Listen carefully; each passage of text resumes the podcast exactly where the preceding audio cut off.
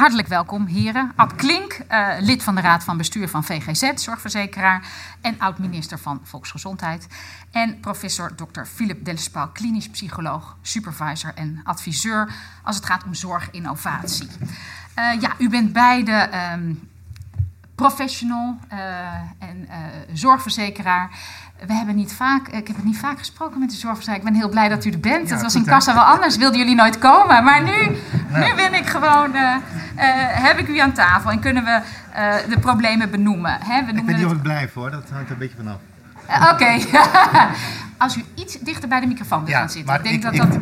Een beetje lastig, want ik wil naar u kijken en ook naar de mensen in de zaal. Want anders dan, uh, nou goed, whatever. Okay, ik ja. wel een way. Hartstikke goed. Um, ja, we hadden het er al even over uh, de problemen in vogelvlucht genoemd. Maar het is toch belangrijker om, uh, belangrijk om dat iets duidelijker te adresseren. En ik wil beginnen bij u, meneer Delspaal. Um, ja, en zeg ik toch u, we hadden afgesproken te tutoyeren. Is dat goed? Dat is prima, Tutoyeren? Ja. Oké. Okay. Uh, dat houdt het wat, wat informeler. Um, ja, je publiceerde samen met Jim van Os in 2016 het boek De Goede GGZ. Ja. Uh, daarin maken jullie een analyse van het systeem, hoe dat er nu aan toe gaat. Uh, zetten jullie grote vraagtekens daarbij en geven jullie eigenlijk een, een, radicaal alternatief als oplossing voor de problemen die jullie de nieuwe GGZ noemen. Ja. Um, daar wil ik het zo over hebben, dan komen we al over de oplossingen. Maar ja. eerst. Uh, is, is kort duidelijk te maken wat de grootste problemen op dit moment in de GGZ zijn? Ja, ik denk als, als je gaat gaan kijken naar de GGZ op dit ogenblik is het allergrootste probleem dat we um, ja, te weinig resources hebben voor de vraag die er is. En dat dat eigenlijk op dit ogenblik um, erger en erger wordt. En te weinig mensen. Te weinig mensen um, en, en voor een deel ook niet goed in staat zijn om te prioriteren waar de grootste nood zit. En dat is natuurlijk een, direct een, een, probleem, omdat uiteindelijk als het gaat over psychisch lijden, dan is het heel moeilijk om een weging te gaan maken van welk lijden zorg zou uh, mogen krijgen en welk lijden geen zorg uh, mag krijgen. Maar op het moment dat je je middelen verdeelt en gaat gaan kijken waar je je interventies inzet, dan moet er ergens een, een soort prioritering zijn. En die prioritering die is jaar na jaar weggevallen minder en minder uh, wordt er op dit ogenblik geprioriteerd. En dat is een groot probleem.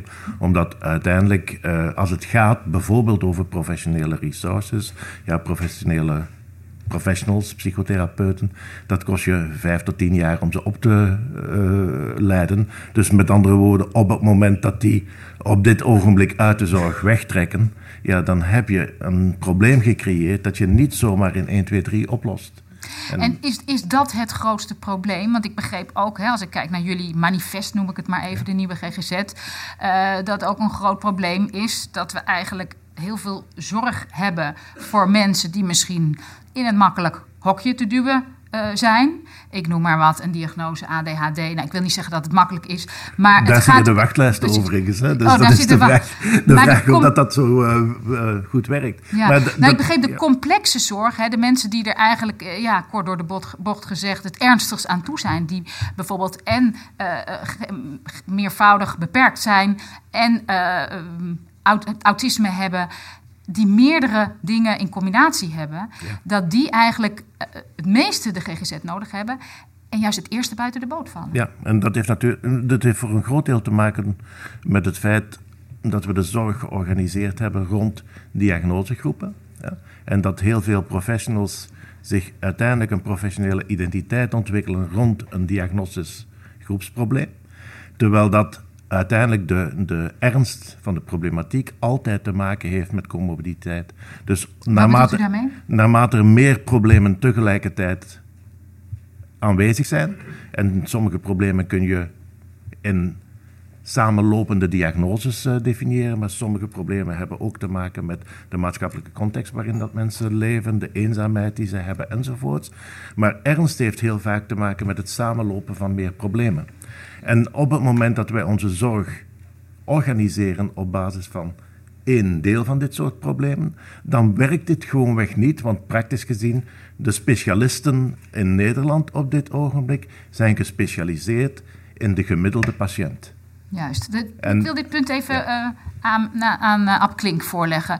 Um, twee problemen worden hier uh, gesignaleerd. Allereerst, nou ja, de, daar is denk ik iedereen het overheen, dus over eens. Er zijn te weinig zorgprofessionals. En ten tweede, degenen die er zijn, hebben eigenlijk een te beperkte blik door het systeem zoals we dat nu hebben ingericht. Waardoor ernstige mensen buiten de ernstige mensen die psychisch ernstig lijden buiten de boot vallen. Is dat ook uw analyse? Ja, in, grote lijnen wel, denk ik. Uh, alhoewel ik wel heel graag aansluit bij de prioriteringen, die ook belangrijk is. Maar de arbeidsmarktproblematiek is denk ik wel, wel, wel scherp. En die wordt denk ik alleen maar scherper. Uh, en dat maakt de noodzaak van prioriteren nog belangrijker, eerlijk gezegd. Um, en daar ben ik het ook eigenlijk met. Ik was een paar jaar geleden wel heel blij hoor met de nieuwe GGZ en de invalshoeken die ze kozen. Uh, de kritiek op het systeem en het stelsel vind ik eerlijk gezegd niet de, de, de, de sterkste bouwsteen. Maar voor het overige was ik het eigenlijk wel goed deels mee eens. Um, en die inhoudelijke insteek, kijk, die werkt voor een groot deel af van iets waarvan ik ook denk dat we daarmee op een verkeerd spoor zitten. Maar wacht even, u gaat nu al in op de nieuwe GGZ, heeft u eigenlijk nog niet uitgelegd. Misschien is het goed om eerst even, uh, ja. u, u, zegt het is inderdaad ook een probleem, uh, het tekort op de arbeidsmarkt. Ja. Maar meneer Dillesbouw signaleert ook, uh, de verkeerde mensen krijgen ja, dat klopt. te weinig hulp. Ja, daar ben ik het mee eens. Ja, ja. En, en wat zou, want dan komen we op de nieuwe GGZ, wat, hoe zou dat opgelost moeten worden?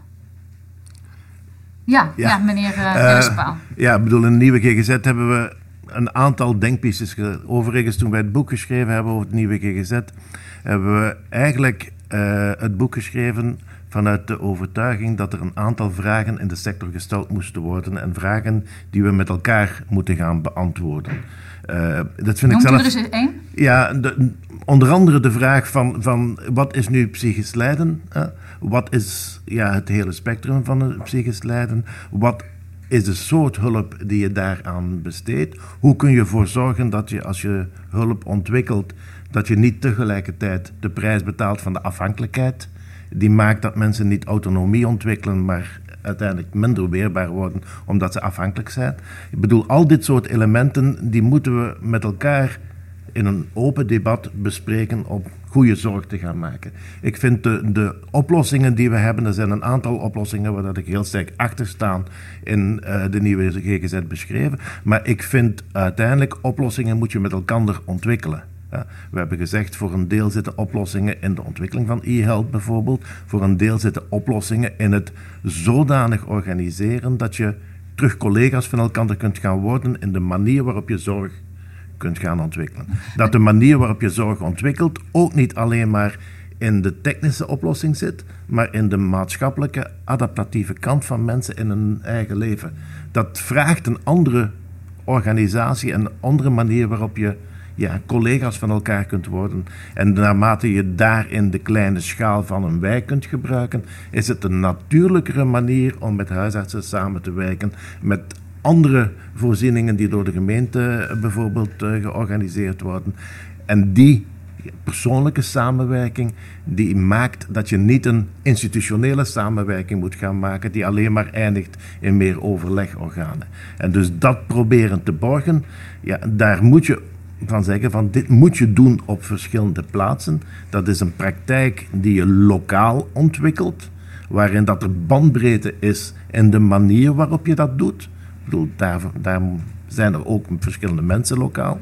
En die ontwikkeling op zichzelf, die geeft je meer mogelijkheden om, en daar komen we weer aan, aan het concept van wat ja, psychisch lijden heel vaak is. Psychisch lijden is niet altijd een ziekte die je even geneest, maar is vooral een vulnerabiliteit waarin dat je hoopt dat mensen weerbaarheid ontwikkelen over de tijd.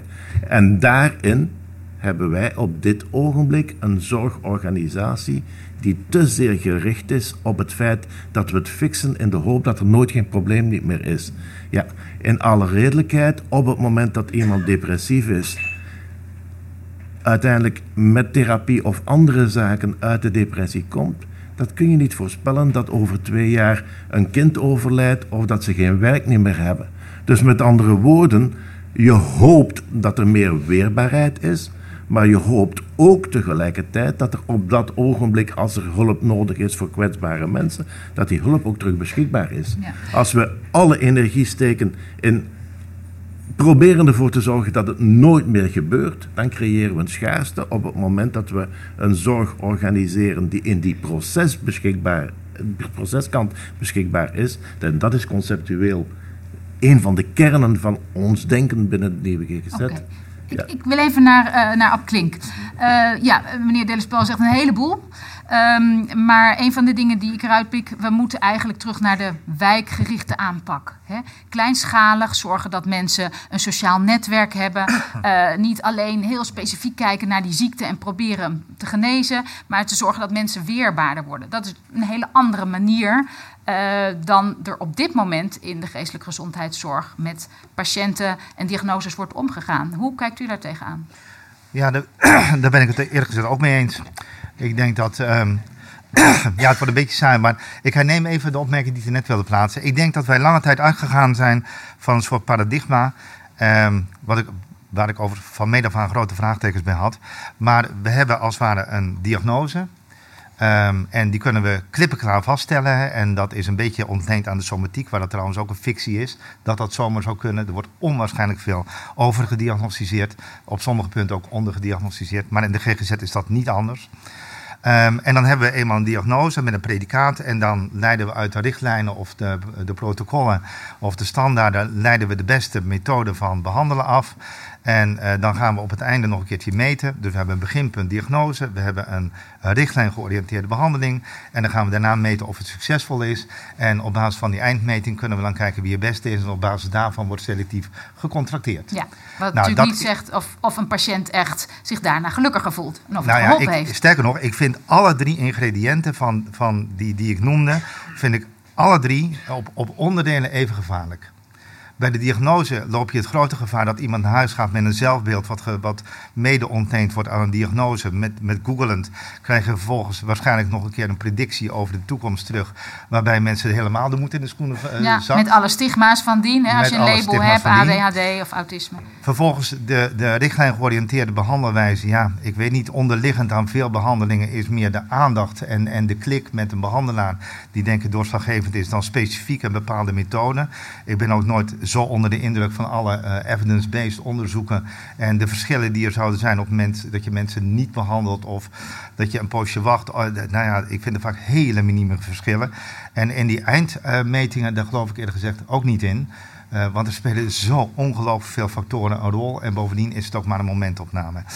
Uh, maar dan dus, is het grappig dat ja. u dat zegt. Fijn dat u dat constateert ja. met elkaar dat het allemaal niet deugt. Ja, maar ik was nog niet klaar. Hè? Maar dan is ik de vraag wel, hoe kan het dan? Want u bent degene die al die behandelingen waar u dus niet achter staat vergoed. Nou ja, ja, dat is... maar, nou ja, als het mee zit. Ja, ja. nou ja...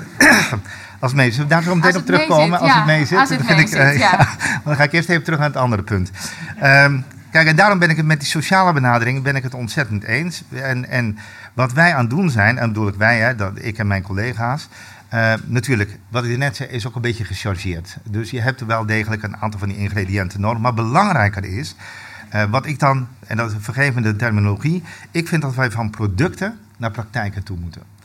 Producten is het predicaat X met die behandeling. Een praktijk is dat je veel meer kijkt van ja wacht eens, misschien dat in dit geval inderdaad uh, een, een, groepstherapie belangrijk kan zijn. Misschien dat, laat ik even het voorbeeld van Dordrecht noemen, waar wij op dit moment in investeren in de gemeente.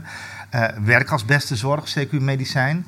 Wij helpen de gemeente, we hebben zelfs een ambtenaar die wij voor een deel betalen, die bemiddelt mensen met psychische problematiek naar de arbeidsmarkt. Dat is hartstikke succesvol.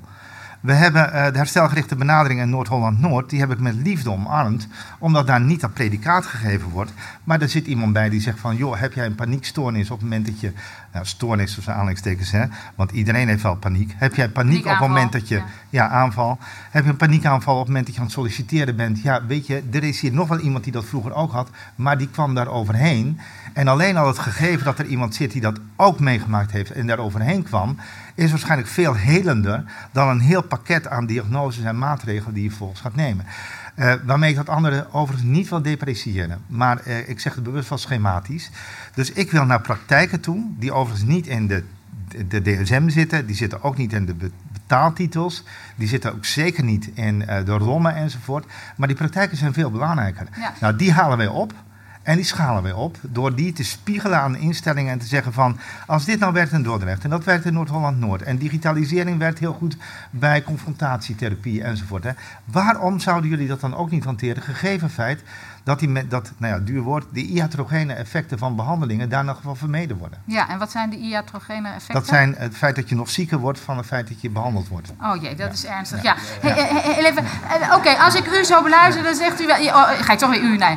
Um, uh, zegt u, we doen eigenlijk heel veel goede initiatieven, want ik sta ook niet achter het Ja, die systeem. Het ik moet niet. andere. Ik nee, haal die VGZ. op. Ja, u En- haalt ze op. Maar mag ik één ding? En Nou, dat nee, ik is wil even- dankzij. even van- van maar dan een laatste- weten. Mag ik heel even een cliffhanger? Dan gaan we er zo op terugkomen, denk ik. Dat is dankzij de marktwerking dat dit kan. Oké, is de ja. cliffhanger. Nou, dan ben ik heel. Dat is, dat is zeker een leuke Ja. cliffhanger. Ja. Ja. Eh, de marktwerking, nou, daar komen we zo op. Maar, maar eerst even, dit soort initiatieven, is dat wat jullie bedoelen? Ja, ik Of denk, schuurt het te lang? Ehm, ja, ik denk, denk dat zijn onder andere de initiatieven die we bedoelen. Maar ik denk als, we- als we met elkaar een shortlist zouden gaan maken van hoeveel van dit soort initiatieven een rol spelen, dan kom je snel, bij 50 eh, verschillende van dit soort initiatieven uit. En dus dat is een re- breed spectrum. En dat breed spectrum vraagt ook wel een, een, een soort management en, en controle en een context om dat breed spectrum te kunnen gaan ontwikkelen. En af en toe hebben we daar wel problemen mee. En ja, een van de, de discussies die ik de afgelopen tijd wel wat vaker gevoerd heb, is van ja, als de zorgverzekeringswet die we op dit ogenblik hebben, een gezondheidsverzekeringswet zou gaan worden, dan zou je gemakkelijker over die grenzen heen kunnen gaan, die nu toch af en toe ja, het, het veld uit elkaar spelen. Maar ma- maakt u eens concreet eh, eh, naar de verzekeraar. Wat, wat zouden verzekeraars anders moeten doen dan nou, ah, dit soort initiatieven omarmen? Waar, waar zouden ze nog veel meer gewicht in de schaal kunnen leggen om het systeem te veranderen? Ja, ik, ik heb het vandaag ook eh, in een interview in de Volkskrant gezegd. Eh, voor een deel hebben we nu een systeem waarin dat we eigenlijk ja, soms op financiën ja, de soort interventies millimeteren en marginaliseren. Dat heeft het effect, en dat is kritiek op de marktwerking, dat naarmate je ja, geld krijgt voor een interventie. Die, dat geld krijg je in heel veel verschillende omstandigheden, ongeveer op dezelfde manier.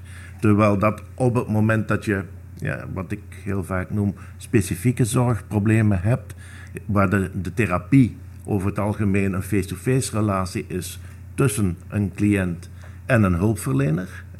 Daar is de, de, de bandbreedte van de interventie redelijk beperkt. Maar op het moment dat je die veel comorbiditeit hebt, die ook maatschappelijke impact heeft, die bijzonder groot is en mee gemanaged moet worden in de manier waarop je de casus mee begeleidt, ja, dan heb je ruimte nodig om tijd en resources even van de tafel af te laten vallen. En dat krijg je niet gefinancierd in datzelfde uur therapie dat de- je op een andere Ja, manier daar krijgt. zouden de zorgverzekeraars dus soepeler mee om moeten gaan. Daar moeten we exploreren wat we daarmee kunnen doen. Ja. Ja, ja nou ja. Ja, Ja. als tafelheer moet ik wel iets inbrengen natuurlijk. Ja, hè? ja, ja, nee, ja, zeker. Nee, waar, waar ik heel nieuwsgierig naar ben, is ook eh, wat ik heel sterk aan de nieuwe GGZ vind, is dat ze ook op een andere manier naar de GGZ proberen te kijken. Meer naar die wijken, ook digitalisering daarin brengen. Ja. Ehm, eh, eh, tegelijkertijd zie je dat het ook niet een heel snel. Dat gaat nog niet heel snel. Eh, wij werken zelf ook in een aantal proeftuinen samen eh, in het Samen Beter project, dat ook gefinancierd is door eh, VWS. Ehm, maar wat zou er volgens jullie, zeg maar volgens de nieuwe GGZ, nodig zijn om daar meer ruimte voor te krijgen? Heb je daar een upklink voor nodig om, om daar meer ruimte voor te krijgen? Of, of Eh, ik, ik, ik ben ik denk een van, van de, de structurele dingen die, die opgelost zouden moeten kunnen worden, denk ik, is wat wij heel vaak anonieme e-health noemen. Hè? Dus een manier waarop dat mensen niet via indicatie kunnen beschikken over resources die hen in hun ontwikkeling van hun eigen weerbaarheid, met hun eigen netwerk, autonomie geven van ontwikkeling. Ja. Dat zijn eigenlijk de programma's die jullie ontwikkelen ook. Hè? Die Ja. je thuis, communities waar je kan inloggen. Maar het probleem is, de, de financiering van dit soort programma's is een groot probleem. Voor een deel is dat maar voor een deel te doen. Voor een deel is dat alleen maar te doen in het indicatiekader. Ik bedoel, daar zitten we heel vaak aan vast. En dat is natuurlijk iets wat dat voorkomt, dat mensen in een autonomie verder kunnen gaan ontwikkelen. Dat is het eerste punt. Een ander punt, en daar heb ik ook weer vandaag een, een eh, stuk over geschreven, eh, Red e-health de GGZ, is vandaag verschenen in het Sociaal Web. Met een vraagteken. Met een vraagteken. En wat was het antwoord? Um, een van de punten waar dat we moeten naar gaan kijken is op welke manier, wat de mogelijkheden zijn van e-health op dit ogenblik. En heel veel e-health wat wij op dit ogenblik ontwikkelen, is e-health die de, de schaarste van professionele resources probeert op te lossen. En een goedkopere oplossing gaat gaan vinden voor die professionele resources.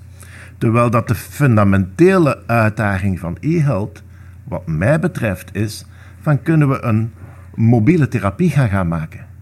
Kunnen we mensen ondersteunen en leren in die omstandigheden waarin dat mensen het meest kwetsbaar zijn? Want wat we heel vaak zien, is dat we mensen kunnen leren zich te ontspannen, maar dat op het moment dat ze in paniek zijn, het eigenlijk niet meer werkt. Ja? En dat heeft te maken met het feit dat we technieken hebben die we ergens trainen. En waar dat we van hopen dat ze in het dagelijks leven van mensen gaan gaan werken. En wij moeten met onze middelen, ICT-middelen die we hebben, naar therapieën toe gaan die in het dagelijks leven van mensen werken. Dat is een ontwikkeling die we, wij zelf in Maastricht de afgelopen 30, 40 jaar aan gewerkt hebben. Die, die gaan over mobiele diagnostiek, mobiele interventies, mobiel leren en soms zelfs prothetisch leren. Dus dat, dat betekent eigenlijk dat je kunt zeggen van op het moment dat je app of je ondersteuning in je leven een prothese is voor je eigen kwetsbaarheid, maar je niet afhankelijk maakt van hulpverleners, dan blijf je autonoom in je handelen. Ja, en maar het blijft altijd, het blijft, begrijp ik eh, uit wat u eerder zei, het blijft altijd aanvullend bij face-to-face therapie in veel gevallen. Zelf dat hoeft dan niet. Nogmaals, uh, ik weet dat er op dit ogenblik heel veel e-health modules alleen maar werken op het moment dat ze ook met uh, hulpverleners werken. Maar theoretisch gezien en praktisch gezien kunnen vervangen. zou zou er een ruimte moeten zijn die compleet in de autonomie van mensen gaat. Maar als je ook daar weer gaat gaan nadenken welke soort interventies je daarin gaat gaan maken, daar is geen business case in te maken. Ja. Jij wilt nog wat zeggen daarover? Nou ja, dat, dat sluit uh, in die zin ook heel erg aan bij onze visie, dat je eigenlijk zorg rondom e-health organiseert. En nu zie je eigenlijk dat uh, e-health rondom zorg georganiseerd wordt. Dus eigenlijk de aanvliegroute is anders. En ik denk dat dat een hele grote uitdaging is met het hele veld. Want uh, uh, wij hebben ook een aantal van dat soort initiatieven gestart. En het is toch wel weer barstig, omdat ook de, de, de, de professionals zelf vinden dat ook lastig. Um, dus ja, daar is nog wel een weg in te winnen. Die moeten daar zelf natuurlijk ook nog zich eigen maken. Ik ga even naar Abklink. e-health, um, nou meer in plaats van zorg als het heel goed ontwikkeld wordt op een heel hoog niveau, dat het hè, als een prothese kan dienen, dat klinkt als toekomstmuziek. Ziet u daar iets in? Zou u daarin mee willen als zorgverzekeraar? Ja, sterker, sterker nog, wij zijn. Neem eens op. Ja, ja, ja, u hebt een enorme impact op mij, merk ik. Ja. Um, Nee, kijk, wij zijn met een aantal instellingen bezig met die e-health. En, en die, die, die zeggen ons in combinatie met een meer sociaal gerichte benaderingen. dat daar enorm veel capaciteit vrijgespeeld kan worden. voor precies de mensen die wel die face-to-face benadering nodig hebben. Of die belofte uitkomt, weet ik niet. Maar ik, ik geloof daar voor een deel zeker in. Tegelijkertijd zie ik ook, ik zit van de week zat ik CNN uh, op dit ding te bekijken en hop, er komt een advertentie naar boven van PsyQ en vervolgens tien vragen. En ik heb die ietsje pessimistischer ingevuld, die tien vragen dan, uh, dan uh, gebruiken, maar ook maar ietsje. En vervolgens komt daar direct wel de, de, de aanbeveling aan uh, om direct toch wel naar een huisarts, CQ, naar een psychiater te oh, ja, gaan. Ja, maar, nou, de, de, depressie. Maar is dat niet het uitkomst van marktwerking dan? Nee, nee helemaal niet. Ehm, want neem, neem van mij aan dat dat in alle landen gebeurt. Hè. Ik kan u verwijzen naar artikelen in Duitsland, waar die marktwerking gewoon minimaal is. Gebeurt precies hetzelfde. Dan vind ik eerlijk gezegd ook een doe me soms denken aan uh, een cartoon die ik ooit zag in de jaren tachtig met Lubbers, dit gaat te ver. En toen werd er verwezen naar het feit dat het al weken regende. En um, nou ja, dat uh, heb ik soms bij de marktwerking ook. Want ook even de tarieven. Hè. Je denkt toch werkelijk niet hè, dat in een stelsel van publieke gezondheidszorg, zoals de NHS of in Scandinavië, dat er niet aan, overigens vind ik dat dus verkeerd, hè, of maar producten dan wel praktijken gelieerde tarivering niet precies hetzelfde probleem oproept als we nu kennen. Namelijk dat degene die net buiten die, span, uh, uh, buiten die, die banen van uh, het gemiddelde tarief vallen, dat er dan voor instellingen ineens niet lonend zou zijn om de meer ingewikkelde te mijden, ingewikkelde, complexe gevallen uh, mensen moet ik zeggen, te mijden uh, en uh, de lichtere problematiek binnen te halen. Dat is gewoon een gegeven op het moment dat je tarivering hebt dan moet je wel zorgen dat je daar zo min mogelijk last van hebt. Dat doen we nu met meerjarencontracten enzovoort. Maar het idee dat je daar als het ware geld geeft aan de professional, instelling, met de gedachte van de overheid gelooft dan wel dat vanwege het feit we zijn goed opgeleid, allemaal goede mensen, dat wordt wel goed besteed, is echt een waanbeeld om te denken dat dat gaat functioneren. Dat was in de jaren negentig zo. Hebben we het over een vrij publiek stelsel met, zorgfondsen, zorg, uh, met, met ziekenfondsen een parlementair onderzoek gehad onder leiding van Aad Mostert. En de grote klacht van iedereen was: we hebben geen idee waar het geld blijft. Dus dat was de reden waarom er DBC's kwamen en tarieven kwamen. Die tarieven roepen dit altijd op. Wat ik dan weer verbazingwekkend vind, is dat als professionals dat tegen mij zeggen, dan denk ik: mijn hemel, dit is onvermijdelijk in welke type stelsel dan ook. Doe er iets aan. Als professional ga je toch niet. Ik snap dat gewoon echt niet. Dat je voor de lichtere problematiek kiest terwijl de zwaardere problematiek blijft liggen. Wij doen dat niet hoor, dat doen de professionals. En ik sta echt te kijken af en toe. Ik moet tegelijkertijd zeggen dat ik ook onder de indruk ben van veel zorginstellingen. die wel degelijk die triage op die manier proberen in te vullen. en die prioritering goed proberen te doen. Dus ik ga hier geen eenzijdig uh, uh, verhaal op ophangen. Uh, dan even de I. Uh, kijk, een goede marktwerking betekent ook dat je tegenkracht hebt. Die kunnen zeggen van, oké, dit doen wij dus niet. Dit betalen we niet. Het zij de overheid, dan heb je geen marktwerking. Het zij een verzekeraar. Ja, als een verzekeraar uh, via artikel 13, de vrije artsenkeuze enzovoort, totaal niet mag kiezen, dan wel mag prioriteren, dan wel alleen maar mag zeggen van, oké, je krijgt 10, 20% minder betaald, want minder mag ik jou niet betalen. Je kan gewoon declareren. Dan kunnen wij bijna geen kant op. Dus die marktwerking betekent niet dat je een Wild West arena moet creëren waarin iedereen maar kan declareren. En dat hebben we voor een deel nu, op dit moment. Ja. Dus dan moet je de marktwerking niet schuld geven. Het is een gebrekkige marktordening. Ja. En ik kan iets anders melden, want het is ook maar jargon. Op het moment dat je in een publiek stelsel te maken krijgt met een regio met één of twee aanbieders, heb je ook te maken met een markt, maar met een monopolist en marktmacht. En laat één ding duidelijk zijn: en dat bedoelde ik net met de marktwerking, die marktmacht volgt bijna altijd mainstream politics en mainstream denkende GGZ. En de, GGZ, de nieuwe GGZ geven wij met onze contractering podium.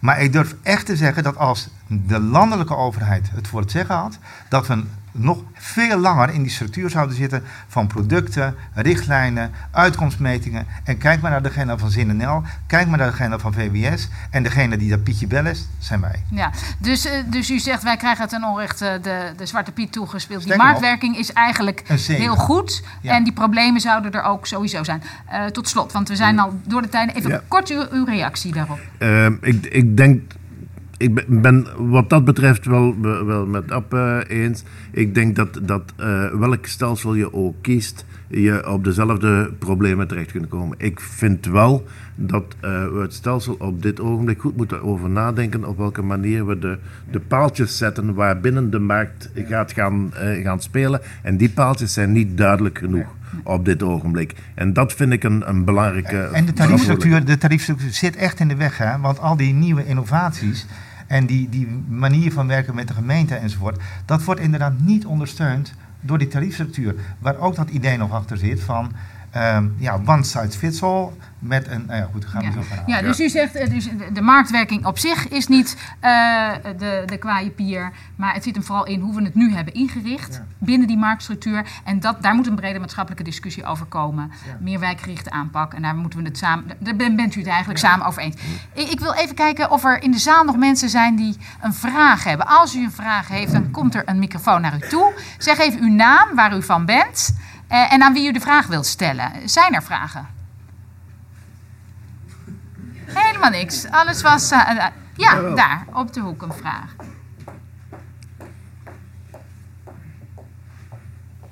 In de jeugdwet staat met name iets over preventie. En een van de eerste dingen die daarin staan. Hoe moet ik dat zien in het licht van wat u nu allemaal gezegd heeft? Van hoe gaan we preventie daadwerkelijk aanpakken? Want alles wat je kunt voorkomen, dat dat scheelt een hoop energie, een hoop geld, een hoop ellende enzovoort. Moeten we daar niet meer de focus op hebben? Ja, en aan wie wilt u de vraag stellen? Aan beide heren. Ja. ja.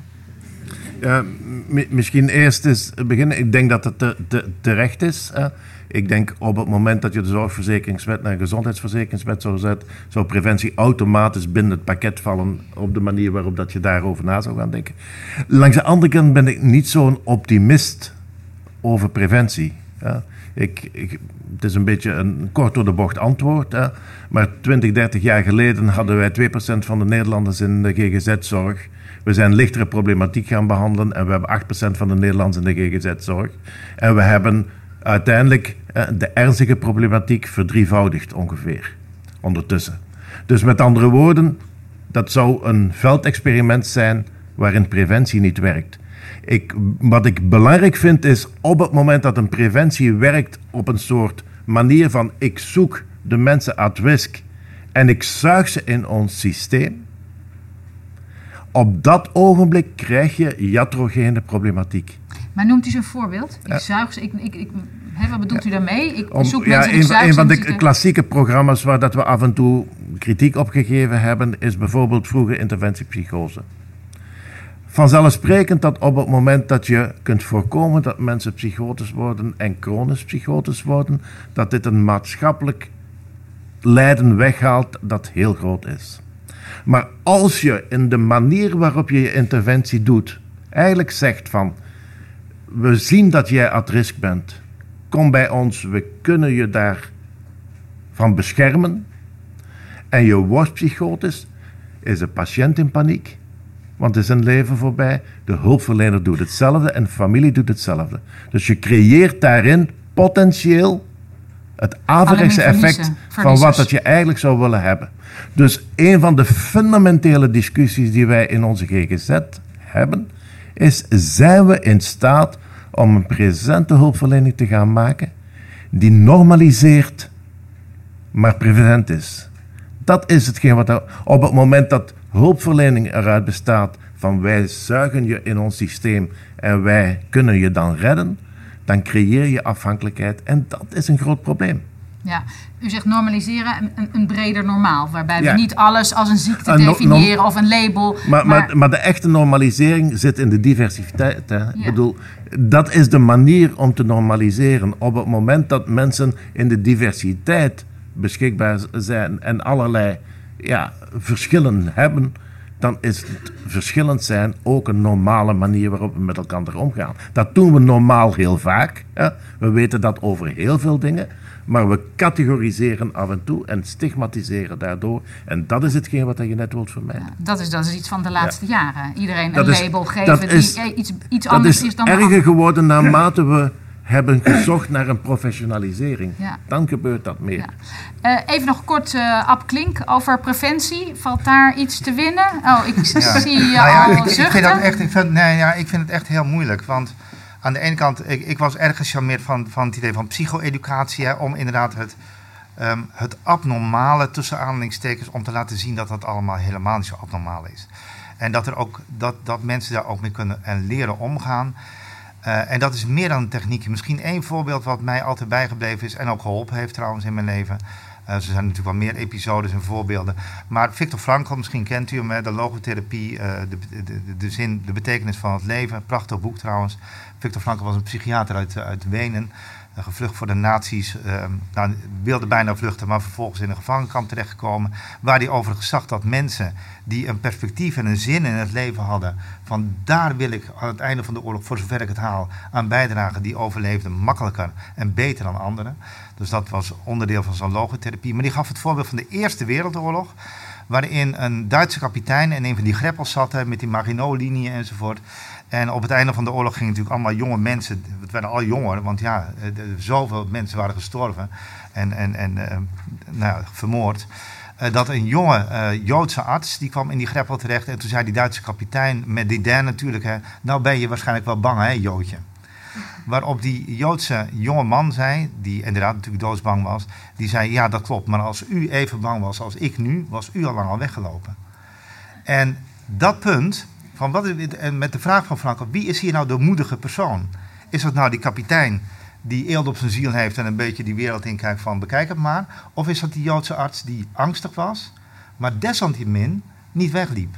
Nou, wat is nou moed? Nou, dat soort paradoxen zitten in Victor Frankl's benadering. En dat zijn levensparadoxen die, denk ik, wij uh, jongeren veel meer moeten meegeven. Dat het niet abnormaal is en dat de manier waarop je daarmee omgaat ook een ja, perspectief vraagt, levensmoed vraagt enzovoort. Ja, en waar maar dat is niet Is dat iets wat, wat scholen, eh, of uh, lijkt mij ook een taak van ouders om, ja, lijkt mij wel. Om ik moet zeggen, ja. mee te geven? Moet dat binnen een systeem? Lijkt ja, mij ja niet. Maar ik begon al met, met de media. Makkelijk is het niet, maar ik denk wel dat je in die richting moet zoeken. Ja, oké.